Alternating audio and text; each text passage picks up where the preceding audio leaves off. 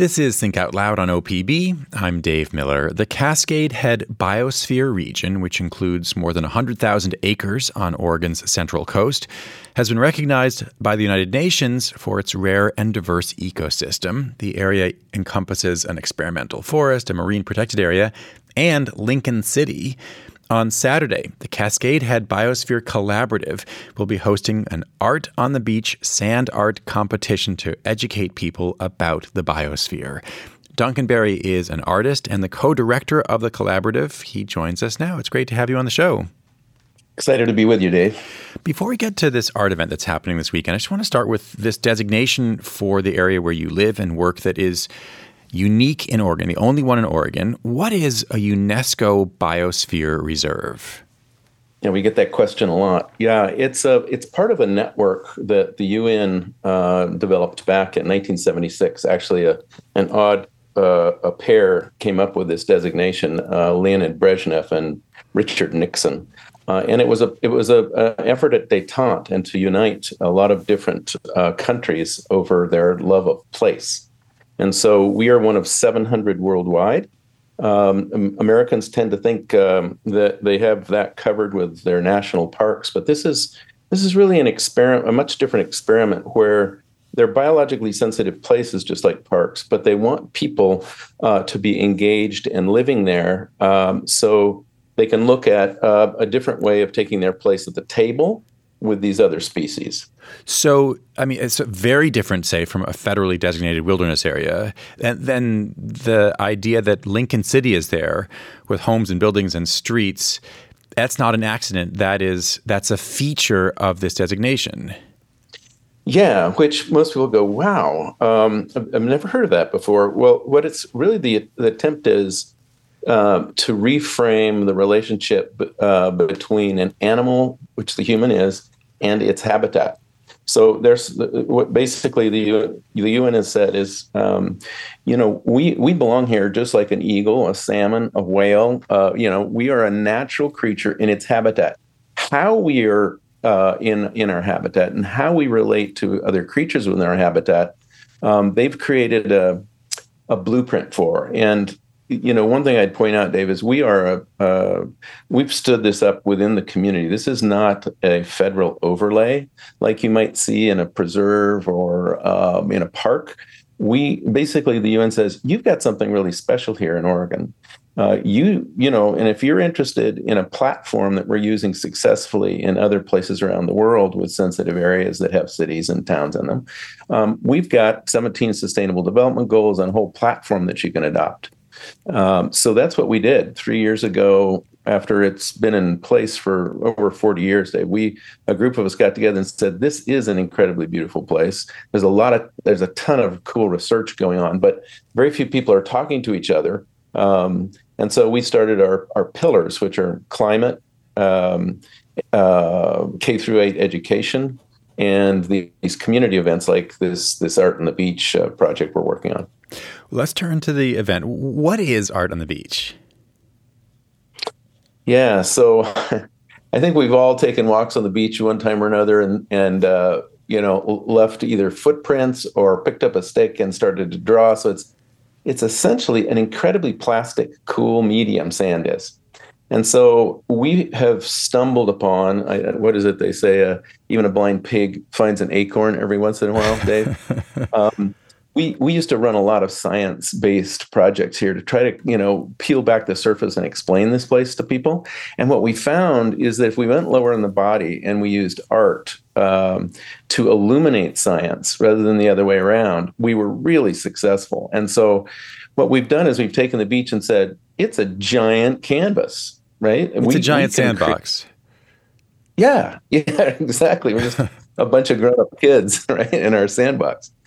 And uh, it also happens to be able to, if, if you use early light or late light, it, it, develops contrast and you can render these, you know, football sized graphics that we've been doing. Uh, we did one for July 4th, uh, and there's a lot of YouTube videos on this uh, under Art on the Beach. But we, we did an Interdependence Day um, graphic um, because there was a great low tide at July 4th. And then we had, ironically enough, uh, Chris would love this. Uh, it was a 100 yard long octopus that I freehand drew and then 20 volunteers raked it out on the beach. Well, I'm I I watch and we'll we'll put a, a, link to that on our on our website that that video from July 4th. You, and it's an enormous octopus on the sand that a whole army of people raked, uh, and then you could see drone footage of it. But you're saying you free-handed that on the sand? Yeah, so you know, I, I had a drawing that I'd done a maquette, and I was going to grid it out, and then I thought, you know what? I've drawn so many octopus. This is sort of your octopus show here, Dave. This is the theme here. Yeah, I didn't realize uh, it was going to happen.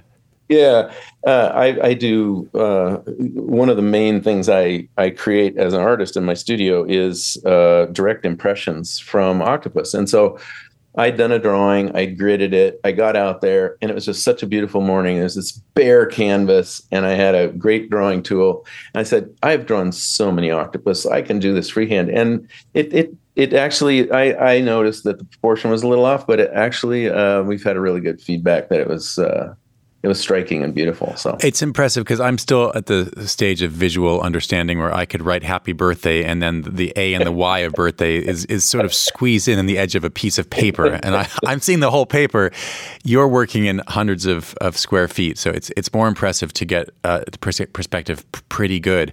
I want to go back to something you said earlier. That obviously one of your larger points is to connect people to where they live, to get them to to have a, a better understanding of of human habitat and, and coexisting with all the other non-humans among us. But you said that that art is a way to, to, to do that lower on the body. What do you mean? Yeah. So a good example, uh, we were uh, um, instrumental in helping establish the Marine Reserve here, giving nature a rest to see what happens over a, a period of time. And we would sit people down and say, we can't wait to share the keystone species, you know, of of the marine reserve with you. And so we'd we'd start into a slideshow and show them all these species, and we look up and and you know half of them were dozing off, and we are like, it's got to be a better way. So we started doing these workshops where we did gyotaku, and I don't know if you're familiar with it, Dave, but it's a Japanese folk art where you actually take direct impressions from sea creatures uh, using ink and, and light rice paper and we we sold we have sold out every single workshop we've ever done. And while they're in there and they're printing a rockfish we say hey did you know that they live to be 100 years old? And they're a residential fish. They're not migratory. And people go no tell me more because they're going to go home. Somebody's going to say you made that? Yeah. And did you know that? So what we're doing is we're kicking out the door of all these people that are basically uh, ambassadors after that because they felt it, they touched it, they they were in, they had a relationship with it, and science sometimes and scientists, notwithstanding your other guests, but scientists sometimes have trouble expressing themselves and having other people relate to what they're doing. Yeah, amen to that. Sadly. Um, I should just remind folks if you're tuning in, we're talking with Duncan Berry, co director of the Cascade Head Biosphere Collaborative and an artist. He is one of the people behind the Art on the Beach sand art competitions happening uh, there on Saturday morning. The theme for this year's event is upwelling. Why did you choose it? Well, um, we're going to be writing a 100 yard long graphic that says your biosphere with arrows to the sea, the land, and the air as well. And then underneath that, I don't know how familiar you are with it, Dave, but uh, most people go, "Oh yeah, yeah, yeah, I've heard about that that upwelling thing." Unless you're a scientist, again, you don't realize that much of what we enjoy here along our coastline as a coastal uh, state is thanks to this amazing um, water-based phenomenon called the Great Pacific Upwelling. Um, and this and, and this happens along the western coasts of, of most uh, continents in the in the northern hemisphere. And what it is is basically the wind is blowing. You've been been to the beach and had the wind blowing in the summertime out of the north. What that does is it pushes billions of gallons of, of water south. And in as you will see if you flush your toilet, you know, we have the Coriolis in a clockwise fashion. Well, what it does is all that water goes offshore and it creates a giant pump that pulls all this cold water off the continental shelf that has everything that's died you know, seaweed, whales, whatever, all these nutrient rich waters right up to the shore. They warm up and suddenly it's just like uh, it's like you're feeding a house plant, right? Uh, uh, fertilizer. We have uh, of phytoplankton, which is the source of all you know uh, omega threes, and then zooplankton comes out of the sand and starts eating it, and then the forage fish come, and then pretty soon you have one of the biggest buffets on the planet happening right offshore here. Um, you, then you have the tuna, the salmon, the whales, and so much of what we love about um, the fertility of our of our oceans comes from this one simple event of a north wind starting to blow in June and blowing until you know sometime in September October, and the pump starts to work. Duncan Berry, it was a pleasure talking with you. Thanks very much. Thank you. Duncan Berry is a co-director of the Cascade Head Biosphere Collaborative. He's an artist. He's behind the uh, sand art competition that's happening there. It starts at 8:30 this coming Saturday. Tomorrow on the show, the affordable housing crisis in Oregon is one of the worst in the country. We're going to hear about a 30 year old housing nonprofit. They are working to create homes people can actually afford and helping people to thrive in them. It's the next installment of our series looking at some of the state's biggest problems along with possible solutions.